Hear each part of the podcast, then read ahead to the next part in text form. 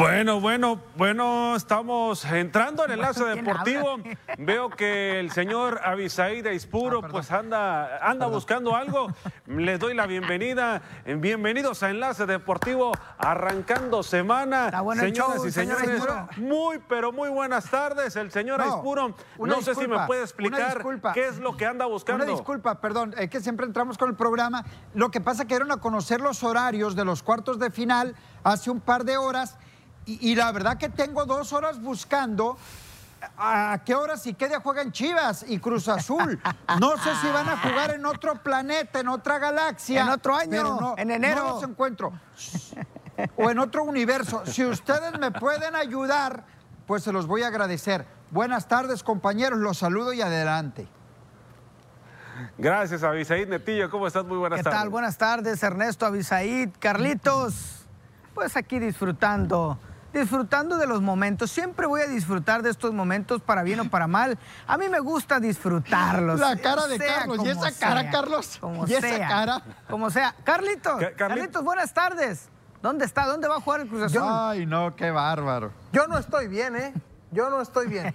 Para mí, no sé qué tienen de buenas estas tardes, pero bueno, compañeros, por cortesía, porque ustedes fuera de mis compañeros son mis amigos, el conjunto de cañeros dio la sorpresa este fin de semana, 13 carreras por cero el día de ayer a los Venados de Mazatlán. Y no son buenas tardes, compañeros. El día de hoy no se sonríe. No son buenas, son buenísimas tardes. Y claro que sonreímos. Buenísimas tardes porque iniciamos una semana más, porque estamos con ustedes, porque vamos a platicar. Es deporte, hombre. Un Cruz Azulino, un Chiva allá a mi, a mi izquierda no pasa nada, es un deporte, hombre, se gana y se pierde, más se pierde que se gana de acuerdo con Chivas y con Cruz Azul. Claro. Pero bueno, vamos, vamos a entrar en, en materia mejor de lo que tenemos en información deportiva, porque hay muchísimo que platicar y que comentar. Guadalajara, si me permiten. Lo de Chivas, y, y lo digo con todo respeto para su afición, que la verdad me da tristeza, me da lástima la afición. La Dilo sin respeto también. La afición de Chivas, no, a ellos sí los respeto. no, la ah, afición Permítame, sí, a la afición sí la respeto con mucho gusto, pero los comentaristas bocones, la verdad que no. Y lo sigo diciendo y se sigue comprobando. ¿Cómo quién? ¿Cómo y el tiempo, no muchos, muchísimos, a nivel local y nacional. Nacional e internacional hay muchos. Yo lo sostengo, lo mantengo, que fue una mentada, que fue un engaño total de Ricardo Peláez con esos petardos que llevó a Guadalajara y el tiempo, yo se los dije, el tiempo me va a dar la razón. Ahí está Chivas hundido en la mediocridad con esas galácticas que están convertidos en petardos en el equipo de Guadalajara. Qué pena y qué tristeza, la verdad lo digo con toda sinceridad, que uno de los únicos dos grandes del fútbol mexicano, Chivas, esté hundido en la mediocridad en esa era de Ricardo Peláez, que más lástima han dado que otra cosa. Usted no me va a dejar, no me va a negar que cuando se enteró, o igual también para, para los demás, cuando usted se enteró que Ricardo iba a ir, Ricardo Peláez. No, no, no, es que no lo dijiste, porque tú estás en contra de todo de Chivas. De Chivas.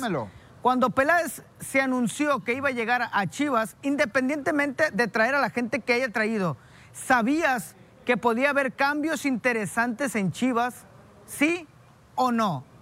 A ver, eh, quiero, quiero, quiero darle la palabra a Ernesto. Ernesto, si me permite rápido, le contesto. Antes de los fichajes. Una cosa es lo que se pueda pensar o no. Yo estoy hablando de fichajes a la fecha. Yo de Peláez jamás dije nada en su llegada a Guadalajara. No, porque no querías. No, espérame. Cuando comenzó a opinar de Pelé, aquí este Sabías que era una buena incorporación. Ernesto no me va a dejar mentir que yo siempre critiqué a esta bola de jugadores que llegaron que han dado más lástima Nadie que habló de los jugadores. Ernesto. Nadie habló de los jugadores. No metas polémica donde no la hay, Netillo. No metas polémica donde no la hay. de los jugadores. Ernesto, adelante, Neto. Mira, adelante, Neto. Mira, Yo, creo que Pelay sí llegaba con buenas credenciales al Guadalajara. Yo me, uno, me uno a, la respuesta. Yo sí, yo hablando de mí, no, no puedo hablar del señor Aispuro, pero hablando de lo que yo imaginé por las credenciales que había mostrado eh, con el América, con selección mexicana, porque ahí estuvo después con Cruz Azul, que lo llevó a ser líder al equipo de la máquina, que, le terminó pasando no, sé qué al, equipo de Cruz Azul, que ahí ya no fue culpa de Peláez. Y cuando llega a Guadalajara, creo yo que sí se pensaba que podía existir un proyecto proyecto con el cual el equipo de los Chivas pudiera ser más, ¿no? Ya después coincido con lo de Viseid, conforme empezaron a caer estos, estos refuerzos, fue cuando no me empezaron a cuadrar algunas cosas, cuando llegó Oribe Peralta, o sea, situaciones que a lo mejor, pero, pero cuando se anuncia lo de Peláez, sí, que es el 100% culpable de lo que está pasando en Chivas, no porque también son futbolistas profesionales, porque también cuentan, porque también cuando yo, yo, yo sé aplaudir la llegada de Víctor Manuel Bucetich, porque hay que ser sinceros, son de los técnicos más ganadores que hay en el fútbol mexicano y qué equipo no lo quisiera tener, ¿no? de que no le iba a ir bien, pues eso sí ya no lo íbamos a saber, ¿no? Pero pero eh, esto no es de, lo que pasó contra Puebla, ¿eh? esto es en la forma en cómo califica, en la forma en cómo lleva el torneo. Para mí lo que pasó con, contra el Puebla, dijera el, libro de Gabriel García Márquez, ¿no? Crónica de una muerte anunciada prácticamente, ¿no? Sí, efectivamente. Es lo que yo le quería comentar, compañero.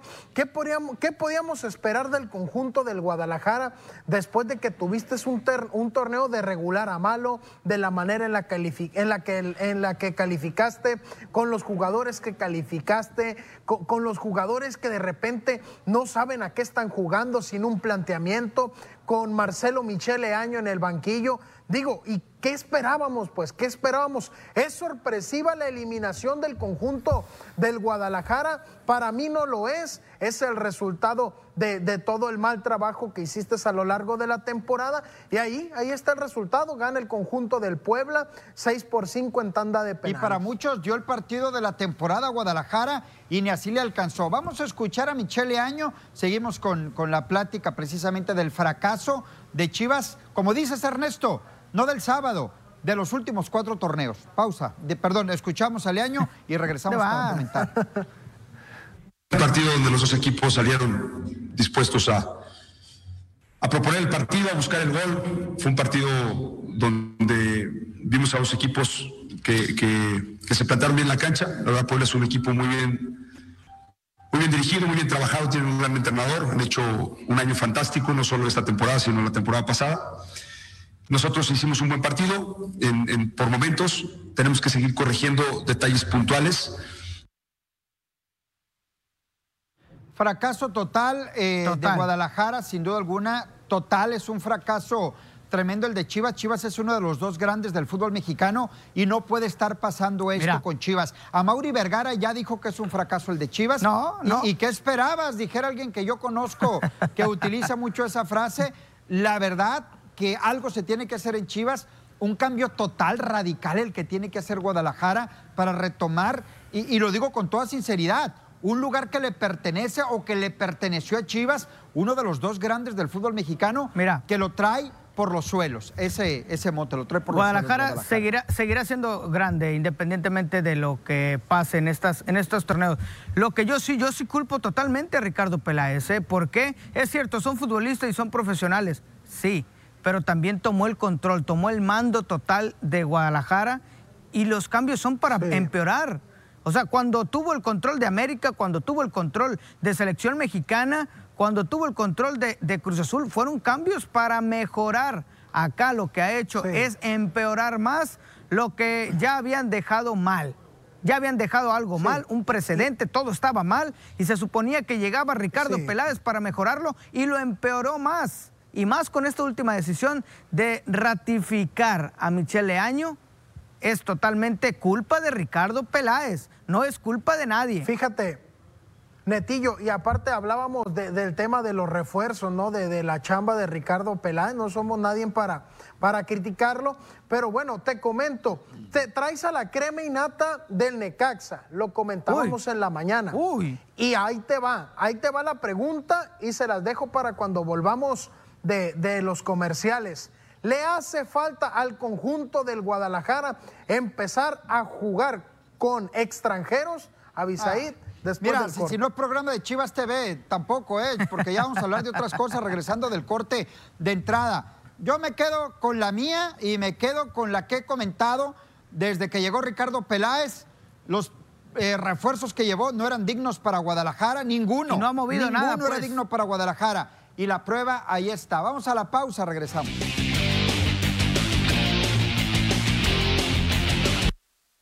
De regreso en Enlace Deportivo, les tengo una recomendación. Tu remodelación es con puro adhesivo de alto rendimiento. Pide a los expertos el adhesivo ideal para tus pisos y muros. Pega Zulejo, Pegavitro y Polimor, los mejores adhesivos en la zona del Pacífico. Detrás de cada recubrimiento duradero, Niasa, entre tú y tu obra.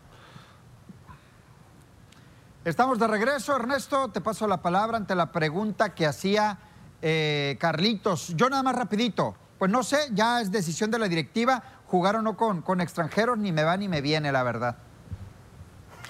Yo, creo que, eh, ¿por qué no? ¿Por qué no meter extranjeros? No, o sea, no pasa nada. el fútbol ha ido evolucionando, ya se utiliza el VAR, ya ha habido otras modificaciones en la regla, entonces no, no estamos en la época de, hace 100 años cuando se fundó el Guadalajara.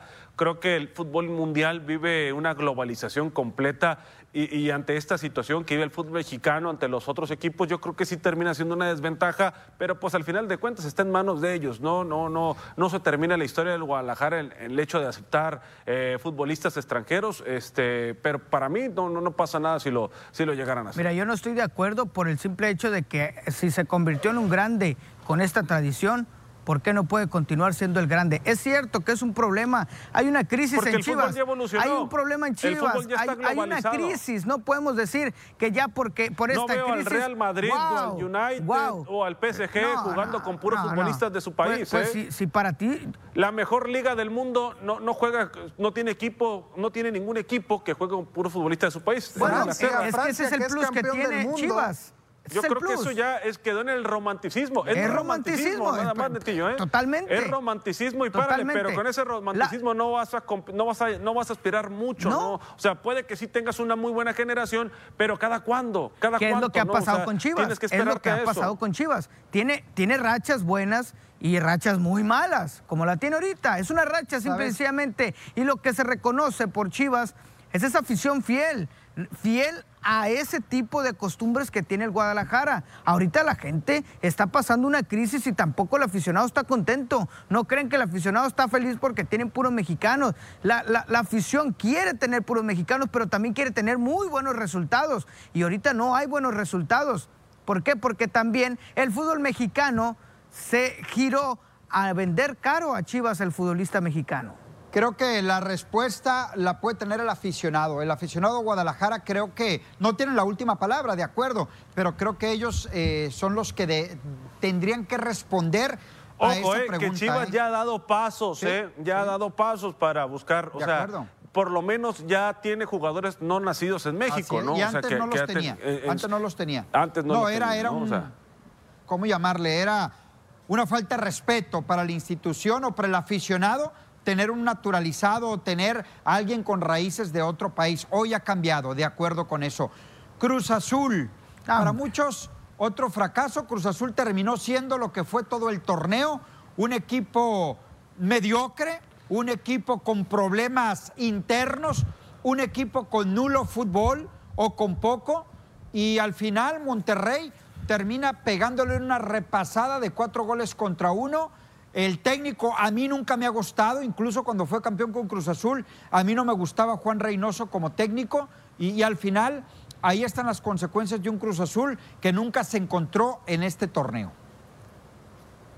Caray, ¿no? Qué Cruz Azul, qué decepción de la máquina, ¿no? Se esperaba de, que pudiera simular o igualar lo que fue el torneo anterior y simple y sencillamente no, no, le llegó ni a los talones a ese Cruz Azul, ¿no? Un desastre desde que arrancó la campaña para el equipo de Cruz Azul y termina siendo coronado con una goleada, ¿no? O sea, la campaña de desastre lo terminan coronándola con una goleada por parte de un equipo que tampoco venía jugando muy bien como es Monterrey. Sí, yo creo que hay que ser eh, autocríticos, ¿no? El tema del Cruz Azul necesita ser autocrítico, al igual que Chivas, ¿no? Pero si vamos viendo cómo viene haciendo los torneos el Cruz Azul, cómo viene trabajando, cómo quedas campeón después de tantos años, y el siguiente torneo es un desastre totalmente con el mismo técnico, los mismos jugadores, tampoco hubo tantos cambios como para decir, es que se desbarató el equipo, es que me quitaron a fulano, me quitaron a Mengano. No, yo creo que eh, este tema, este tema mental al futbolista en México y al futbolista mexicano específicamente le termina pasando. Soy el campeón, no pasa nada. Acabo de quedar campeón. Si no quedo campeón el próximo torneo, no pasa nada. Acabo de quedar campeón. Y es lo que termina pasando, la campeonitis. Sí, yo coincido, yo coincido con ustedes, compañeros, es una vergüenza lo que hizo el conjunto de Cruz Azul, por eso fue que inicié tan serio este programa. Pero bueno, lamentable, lamentable. Desde la primera jornada empiezas perdiendo contra el conjunto de Mazatlán. Después dos, tres tropiezos más. Eh, eh, lo coronas con una goleada de 4 por 1 frente a Monterrey, que si bien no venía eh, jugando de la mejor manera, pues tiene, tiene jugadores de peso y se mostraron 4 por 1 se despide el actual vigente campeón del fútbol mexicano. Cruz Azul no anduvo en todo el torneo entre los primeros 4 o 5 lugares y para un equipo campeón, para un equipo como los expertos señalaban desde el torneo anterior y este, era una máquina azul de jugar fútbol, vaya. Eh, es un fracaso tremendo, ¿no? Lo, lo, vivido por Cruz Azul en este torneo. Lo mínimo era pelear el campeonato otra vez y decir, señores, aquí estoy, vengo a dar un golpe de autoridad y demostrar que lo he hecho. O morirse de algo, simplemente. Demostrar que el torneo anterior no fue obra de la casualidad. Y pues bueno, Cruz Azul se derrumbó en todo sentido, en lo futbolístico, se tiene en la baja de juego de sus jugadores, clave como el cabecita, como Luis Romo, desafortunadamente para el sinaloense, como su técnico. Ah, para, para, mí el técnico eh, en exceso de soberbia en este torneo, en, llegar y decir, ya ven, yo soy Cruz Azulino, yo le cambié la cara una soberbia tremenda, la que mostraba Juan Reynoso, y ahí están las consecuencias. Incluso para mí, Juan Reynoso casi, casi pierde el crédito que tenía por ser campeón a lo vivido este torneo y creo que los directivos tienen que hacer un balance para ver si continúa o no, el técnico de Cruz Azul eh, y, qué jugadores. ¿Y se ¿eh? tiene que ir o no? No sé. No, no, ya dependerá la directiva, porque ojo, no le cambiaste para nada, de un torneo a otro, no le cambiaste casi nada al, equipo y ve lo que hiciste. En este torneo por lo menos ya le dieron las gracias a Orbelín y también a Pablo Aguilar dos emblemas del Cruz Azul, de este, de, este Cruz Azul campeón, ¿no? Entonces, ¿qué vas a hacer si te tienes que cambiar? Ahora te van a quitar. Tienes que traer jugadores que te rindan, que se pongan la camiseta, que entiendan el estilo de juego de Cruz Azul. No sé si va a ser Reynoso o quién va a ser, pero tienen que hacer el cambio ya. Ahora, Monterrey, yo les pregunto. No, yo creo que Reynoso no, ¿eh? Sí, Ernesto, perdón. Adelante, Ernesto. Yo, creo que Reynoso no es el culpable, meramente culpable. Después viene, viene de hacer algo que muchos técnicos y muchos jugadores no pudieron, ¿no? hacer campeón al equipo de Cruz Azul sin, sin tantos esos jugadores. para mí esa temporada que fue campeón o esta precisamente no llevaba a tantos jugadores de renombre, ¿no? Simplemente los hizo jugar bien en su momento o los hizo jugar de manera efectiva, mejor dicho, ¿no? Este, yo no creo que sea el técnico el problema, sí vimos una baja de juegos de muchos futbolistas, incluido el goleador. Yo ¿eh? creo que lleva su parte. No lo culpo principalmente a él, Ernesto, pero lo culpo junto a jugadores y junto a todo lo que, lo que englobó una mala participación. No 100% él, pero creo que si hay que ver por qué dejaba jugadores en la banca, por qué esas actuaciones, por qué esas respuestas en ocasiones, pero bueno, ya la directiva sabrá. Ahora yo les pregunto, ¿la actuación del Monterrey es para ser considerado el favorito número uno para campeonar con esa ya sabes que te vamos a decir que no y quieres que te digamos quién es el favorito número uno. Preguntando, ¿Tú quieres que te digamos quién es el favorito número uno? Estoy hablando por lo que hizo Monterrey ayer por la noche. No, te equivocas. ¿Cuál es su opinión? A ver, lo que quieres escuchar, el favorito número uno se llama Águilas de la América. Estoy hablando de Monterrey. El favorito Estoy número uno. de Monterrey. Entonces la respuesta es no, porque el América es el favorito número uno. La tuya, Ernesto. Yo creo que no podemos descartar a Monterrey como uno de los favoritos, ¿no? Lo que sí tiene este equipo es un bipolaridad, porque de, repente te da juegos como este, lo vimos en el torneo, y de repente pierde contra rivales muy malos o liga dos, tres partidos que simple y sencillamente no puede ganar. La ventaja que también tiene Monterrey son las individualidades que llega a presentar este plantel, ¿no? Entonces eso sí le pueda sacar una ventaja sobre su, próximo rival, ¿no? Sí, muy bien. Vamos a ver el calendario. Eh, Carlitos, eh, tu opinión de Monterrey. Yo, yo creo que el conjunto del Monterrey no lo puede descartar si Funes Mori sale en buen momento, tiene buenos partidos, sabemos que es un killer en el área, no te perdona ninguna, aparte si su medio campo está de buena manera, la defensa también. Yo creo, no es el, favorito número uno, pero no lo puedes descartar para el campeonato. Yo me quedo con, con, lo que dijiste, Ernesto, totalmente de acuerdo contigo, muy bipolar el Monterrey, al menos en este torneo, ¿no? Al menos en este torneo. Va a América. Vamos a ver, pues primero que, que avance en, su partido contra el Atlas, ¿eh? porque yo la verdad no lo tengo como favorito contra el Atlas, yo tengo de favorito al Atlas sobre el Monterrey. Los horarios, el miércoles, los de ida, ¿no? Son los de ida. Miércoles 7 de la tarde, 6 de la tarde, tiempo de Sinaloa y de la región, Pumas contra el América, la ida. Monterrey el mismo día recibe al conjunto del Atlas a las 21 horas. Puebla contra León el jueves 19 horas, 18 horas tiempo de nosotros. Y Santos contra Tigres el jueves a las 8 de la noche con 5 minutos. Ahí están los horarios para los partidos de ida. Ya están los de vuelta también. Los de vuelta serán, eh, aquí están, muchas gracias. Ah, bueno, son los de ida, son los de ida. Los de vuelta, pues ya los estaremos platicando en su momento. Tenemos que ir a la pausa, regresamos. Hay más aquí en Enlace Deportivo.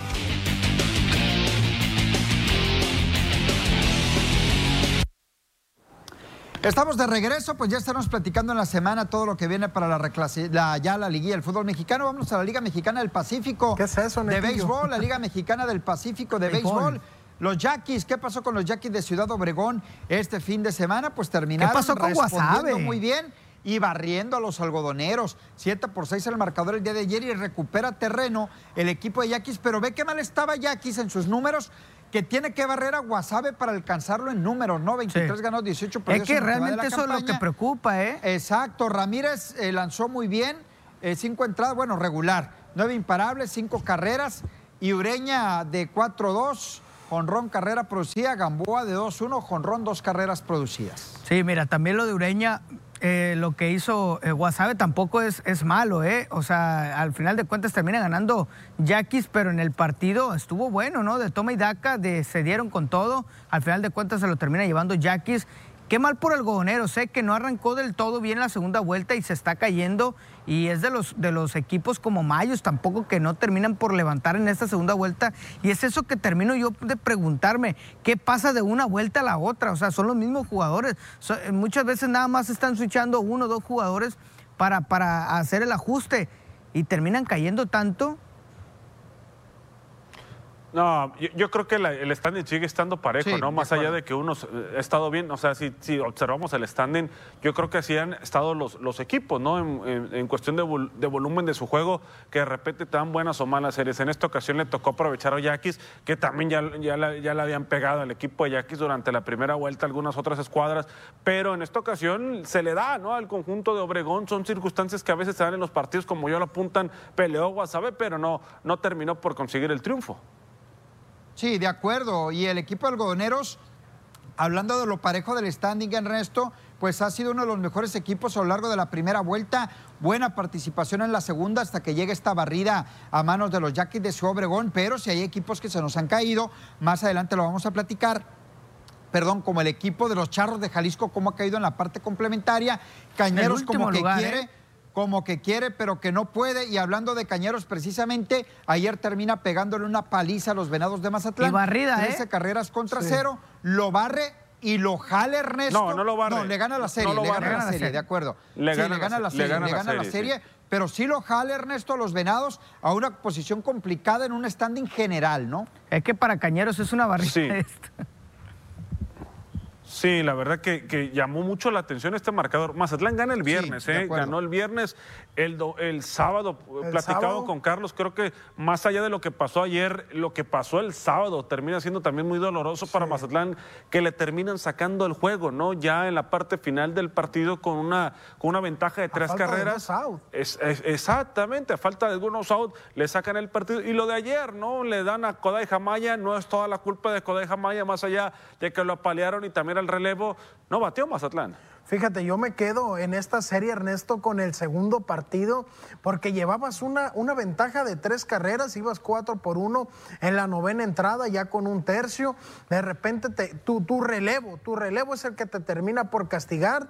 Y ya lo comentamos la semana pasada, Roberto Espinosa e Iván Zavala que yo sé que no son los culpables de todo, de todo lo que pasó en esta serie, pero sí llevan gran parte de la responsabilidad entre Roberto y Espinosa, que tiene ocho, ocho de efectividad en carreras limpias, e Iván Zavala, que tiene cinco, le ha costado, le ha costado estos dos lanzadores, y el día de ayer no hay mucho que decir, 13 carreras por cero, 16 imparables por parte de Cañeros de los Mochis, solamente dos cuadrangulares, Cañeros gana su primera serie en toda la temporada y por primera vez ligan victorias. Y Venado nada más pudo conectar cuatro imparables. En nueve sí, fíjate, lo de Cañeros de los Mochis es de llamar la atención. Gana su primer serie cuando ya de se jugaba la tercera. No sé, no sé, cambio de chip. Eh, lo de manager yo creo que no lo vamos a saber hasta que esto siga avanzando y ver el comportamiento que vaya teniendo el equipo de los cañeros de los mochis. Eh, me quedo más con el tema de Mazatlán. Yo sinceramente veo muy complicado el tema de los cañeros. o sea, Cañeros ganó, Cañeros ganó por lo que dejó de hacer Mazatlán. Mm, ¿Quién sabe? Porque... Yo creo que el segundo juego sí, en el de ayer sí fue un Exactamente, desastre. en el de ayer fueron 16 imparables. Vamos viendo el paso de Cañeros y ojo con Mazatlán que Mazatlán se nos empieza a caer un poco. Vamos a la pausa, regresamos, hay más aquí en Enlace Deportivo.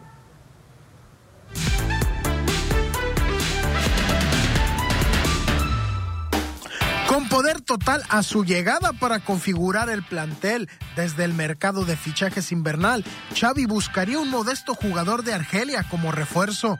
A Ronald Koeman lo criticaron hasta el cansancio por la elección de refuerzos, por no tener la etiqueta de jugadores dignos del Barcelona. Pero la pregunta es, ¿dirán lo mismo ahora?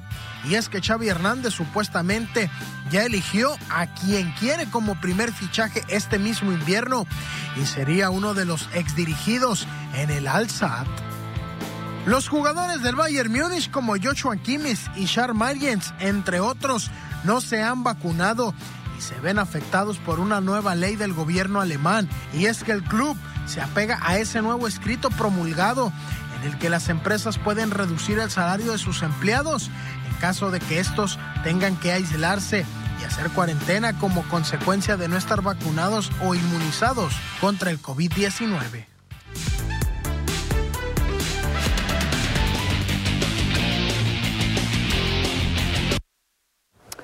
Estamos de regreso en Enlace Deportivo. Tomateros de Culiacán pierde otra serie, segunda consecutiva, al visitar a Naranjeros de Hermosillo y caer en dos compromisos. El último de ellos ayer, dos carreras contra uno. La victoria para Hermosillo. Elian Leiva sigue lanzando en gran forma, seis entradas, cuatro imparables. Un de picheo, ¿eh? Y seis ponches. Bravo también lo hizo bien, tiene razón, Etillo. Seis entradas, eh, carrera, dos imparables carrera limpia, base por bola, cuatro ponches. Ramiro Peña conectó su primer cuadrangular. Sebastián Elizalde se va de 3-1. Addison Russell de 3-1 con triple carrera producida también.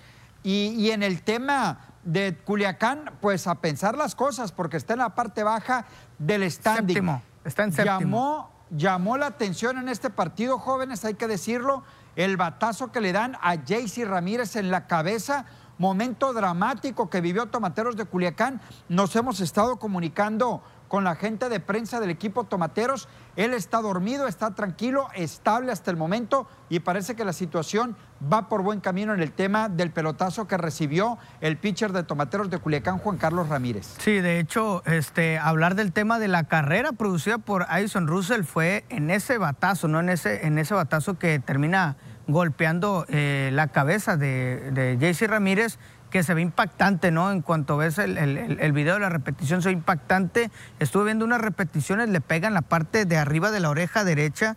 Y, bueno, esperando resultados está la directiva de Tomateros de Culiacán, esperando eh, sea solamente el golpe y el susto, ¿no? Porque de las imágenes, pues se podía pensar cualquier cosa.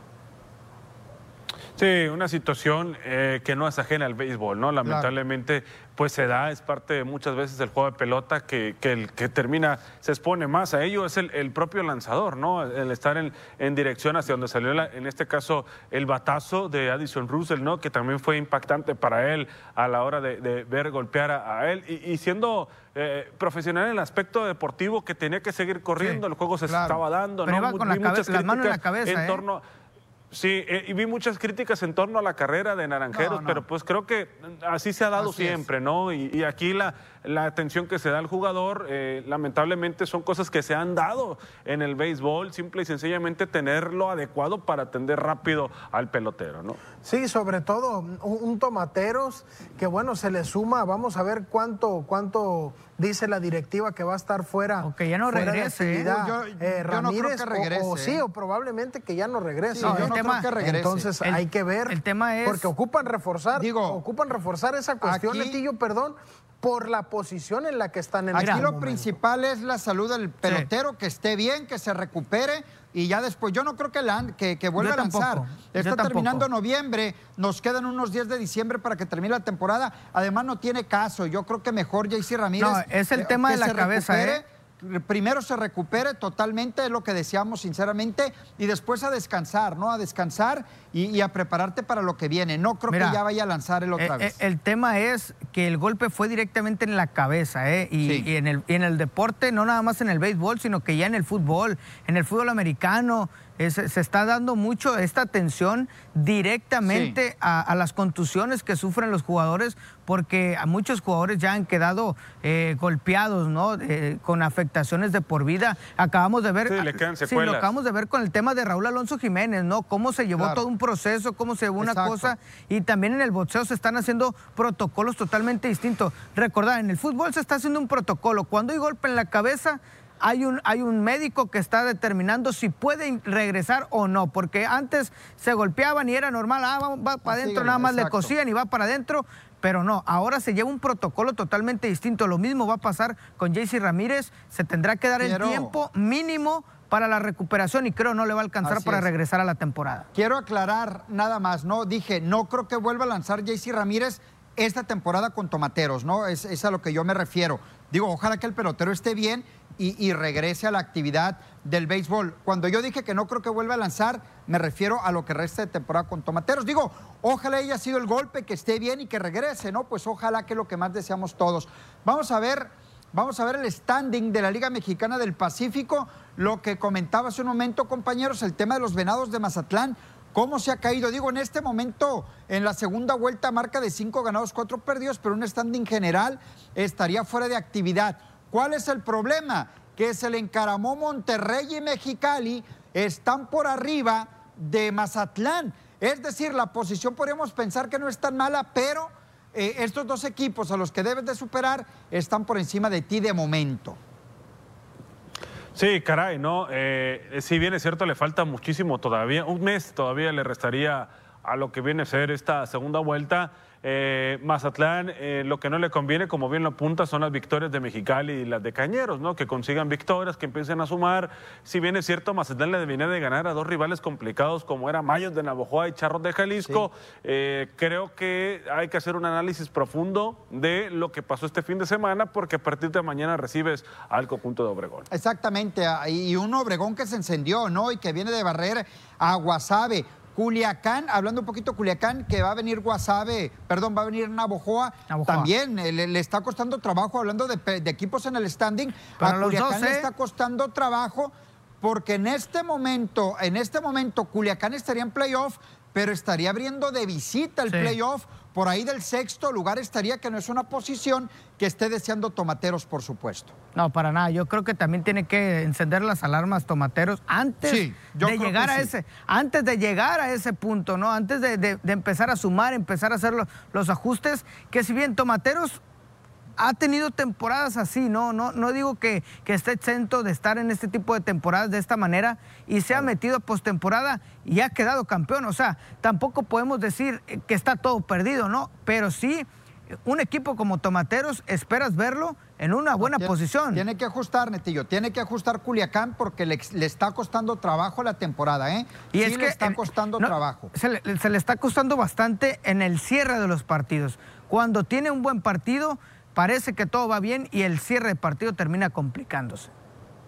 Muy bien, tenemos que ir a una pausa, regresamos, hay más aquí en Enlace Deportivo, continuamos.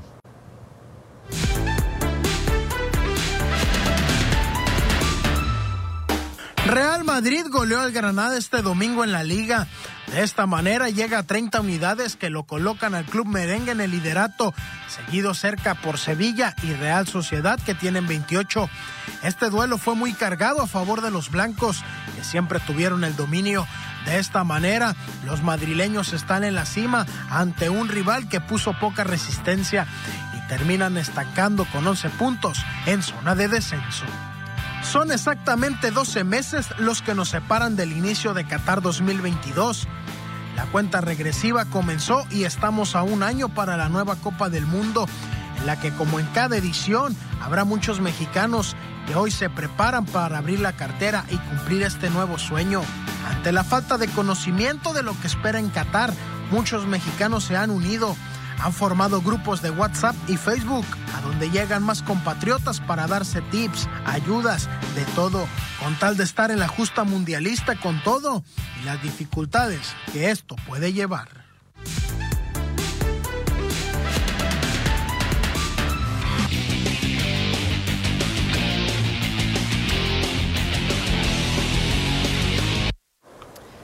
Dorados cerró muy bien, vuelve a ganar Dorados de visita y le gana al Atlante, al que iba en segundo lugar. Uno de los fuertes, un golazo de, Nava por parte de Dorados, 1 por 0, 41 puntos, 11 ganados, 4 empates, solamente una derrota. Candidato número uno a ser campeón en la Liga de expansión que primero vendrá la reclasificación esta semana. Mira, y es que hablar que jugaron contra el Atlante en segundo lugar y su principal perseguidor en cuanto a puntos no lo iba a alcanzar en puntos, pero se iba a quedar a uno, ¿eh? Se iba a quedar a un solo punto si es que ganaba el Atlante y fue un solo gol el que terminó por diferenciar el marcador para darle la victoria a los Dorados de Sinaloa en un estadio azul que decían que iban a destruir, que decían que iban a hacer otra cosa, pues ahora es Casa del Atlante. Y bueno, interesante que estos dos equipos que son protagonistas de esta, de esta división, de la segunda división, pues que ahí estén eh, siendo protagonistas una vez más. Dorados, líder a esperar, a ver quién le va a tocar en la reclasificación. Y sobre todo, compañeros, que el conjunto de Dorados no había tenido los últimos dos partidos, no habían sido de lo mejor que habían presentado en todo el torneo. Y esta victoria viene a cerrar, viene a cerrar lo, lo, que es la liga normal, ¿no? Lo que ya de prepararse para lo que es la liguilla y cerrarlo de la mejor manera sobre Tendrá que esperar rival, ¿no? El equipo de los Dorados, ver la reclasificación. Los que ya juegan mañana son Cimarrones ante Venados de Yucatán. Se enfrentan en la ida. Eh, en casa de, Cimarrones, ¿no? Sí, son locales. Ah, es que ese es un solo partido, ¿no? Sí, es reclasificación. Es verdad, es un solo partido este, la reclasificación. No es tan tuna pues para decir, nos vemos en la vuelta. Sí, sí, sí, el otro equipo de la región noroeste, ahí está, ¿no? Cimarrones de Sonora, buscando el pase a la siguiente a la siguiente ronda, donde, insisto, Dorados ya está esperando al rival que le toque en la zona de reclasificación. Pues ahí está, ¿no? El resultado de Dorados fue 1 por 0 el día, el día de ayer. Vamos a la pausa, regresamos, hay más aquí en Enlace Deportivo. Estamos de regreso en Enlace Deportivo, qué bueno que continúa con nosotros. Reporte de última hora del estado de salud de JC Ramírez, emitido por el Club de Béisbol Tomateros de Culiacán. Vamos a, darle lectura, a ver el reporte médico, si me permiten. Eh, dice lo siguiente, el reporte, tras pasar la noche en un reconocido hospital de la ciudad de Hermosillo, nuestro lanzador JC Ramírez afortunadamente ha evolucionado satisfactoriamente y sin mayores complicaciones. En una primera instancia, las eh, tomografías no muestran mayor daño ni fractura, salvo un fuerte golpe en la cabeza. Aún así, nuestro lanzador continúa en revisión y bajo los estrictos cuidados médicos, agrega el comunicado. Por la tarde de este lunes 22 se volverá a realizar estudios para confirmar su buen estado de salud y poder regresar a la ciudad de Culiacán, Sinaloa, aunque se prevé que estará fuera de roster algunos días. Agradecemos infinitamente las muestras de apoyo y solidaridad con nuestro jugador. El cuerpo médico del Club Tomateros de Culiacán continuará muy de cerca con el lanzador. Cualquier información que surja al respecto se estará informando, señala el comunicado de prensa en cuanto al estado médico de Jaycee Ramírez, que afortunadamente son buenas noticias, compañeros, en cuanto al estado de salud de Jaycee Ramírez que no termina, ¿qué, qué, qué importa, no? Aquí avisa de qué franela seas, de qué equipo seas, de qué, a qué equipo le vayas. Eh, lo importante es la salud del pelotero, nos da mucho gusto. En lo personal, eh, es un excelente pitcher. Como persona no tengo la dicha de conocerlo, pero no dudo que también sea un excelente persona. Oigan, el Premio Estatal del Deporte se entregó este fin de semana. Luz Daniela Gagiola, como deportista convencional, ganó el premio. Eh, Jorge Wimolinet fue el entrenador, Juan Diego García el, deportista paralímpico y el gobernador del estado les entregó un reconocimiento y un estímulo económico de 100 mil pesos a el ganador del premio. Felicidades para Luz Daniela, para Juan Diego García. La verdad que muy merecido este reconocimiento para ellos. Sí, que son atletas de aquí, de Sinaloa, que se han ganado ¿no? el reconocimiento de también los aficionados al deporte, ¿no? Al deporte estatal. Creo que es una de las cosas que, que, mayor reconocimiento se les da aquí en el estado de Sinaloa. Y bueno, Luz Daniela Gagiola habló después de la entrega de este reconocimiento y también el gobernador del estado, Rubén Rocha Moya, que dijo que no le faltará nada a los deportistas sinaloenses. Sí, pues muy contenta, muy feliz, como lo mencionas, ya hace 12 años de, este premio estatal del deporte, en el 2009 fue la oportunidad que tuve de, ser galardonada, anteriores años había tenido segundos y terceros lugares y creo que pues ya 12 años y creo que habla de la constancia que puedo tener como, como deportista, estar dentro de los primeros lugares en, el estado y pues muy contenta, muy feliz, ya ahorita pues culminando eh, lo que fueron los Juegos Olímpicos, eh, muchos años de trabajo y, y creo que parte de los Juegos Olímpicos pues Sí, que no tenga problemas, eh, este, no deben tener. Las instituciones eh, no son eh, tan pobres como para andar haciendo que el deportista ande buscando. Eso no, eso son las cosas elementales. Sus uniformes, sus viáticos, sus salidas. No, te, no te importa andarlas buscando. Amén de que los otros requerimiento del deporte, infraestructura, eh, apoyos eh, eh, a través de las becas, etcétera. Todo eso vamos, a estar, vamos a, ordenar ese tema. Pues ahí están las palabras de Luz Daniela Gagiola, la ganadora del Premio Estatal del Deporte en Sinaloa, y el gobernador del estado de Sinaloa, Rubén Rochamoya, en cuanto al apoyo que van a recibir los deportistas. Sí, qué bueno, ¿no? Qué bueno que se siga apoyando el deporte y sobre todo los que tienen gran mérito y los que no, pues también se les tiene que apoyar porque van en trabajo a eso, ¿no? ¿no? No truncarlos, sino también darles la mano como ya se les ha prometido. Claro. Definitivamente, pues ahí están. Felicidades para todos ellos, ganadores del Premio Estatal del Deporte en el estado de Sinaloa. Un poquito de automovilismo, Ernesto, antes de irnos. El fin de semana se llevó a cabo el Gran Premio de Qatar, ¿no? Que le pone, se pone sabrosa la competencia, el campeonato de pilotos y el campeonato de constructores. De nueva cuenta, repita, Luis Hamilton termina por eh, llevarse el Gran Premio. Max Verstappen finaliza en la segunda posición. Y Checo Pérez, que arrancó en la posición 11 de salida en la parrilla, terminó en la cuarta posición. Pero creo que la estrategia del equipo no le termina por favorecer porque todo indicaba que Checo iba a terminar en tercero. El equipo se preocupa por los neumáticos lo mandan a los pits a cambiar neumáticos porque fue un desastre la pista de Qatar. Una ponchadura de carros por todos lados que se empezó a dar durante la carrera. El equipo se presionó, se preocupó, buscó meterlo en los pits, pero ya no le alcanzó al checo para llegar a la tercera posición. Además de eh, un virtual safety car, fue lo que lo termina por afectar. evita que pueda remontar a Fernando Alonso, que termina en tercero. El mexicano fue cuarto, que son buenos puntos, ¿no? Para el campeonato de constructores, pero que al final de cuentas pudieron ya haber amanecido muy bien, así las cosas. Jóvenes, vámonos, nos vemos mañana. Pásenla bien, buena tarde. Vámonos, perdió Chivas.